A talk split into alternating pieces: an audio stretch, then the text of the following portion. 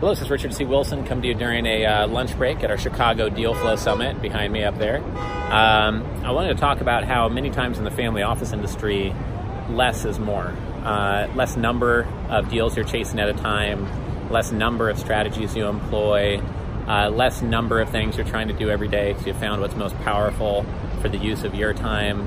The whole industry is about credibility and trust, long term conviction, commitment education, expertise, and all that comes together and someone can understand what you do, how it's distinct from competitors, understand how you add value in that process. And the more clear you can make that, the better.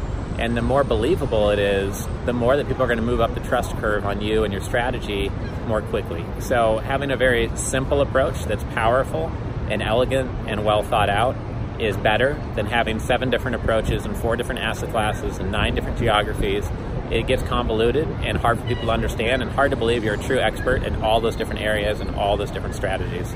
So I hope this video is helpful to any of you who are figuring out your game plan and strategy for the family office industry. This is Richard Wilson, and check out what we're up to. Please visit familyoffices.com.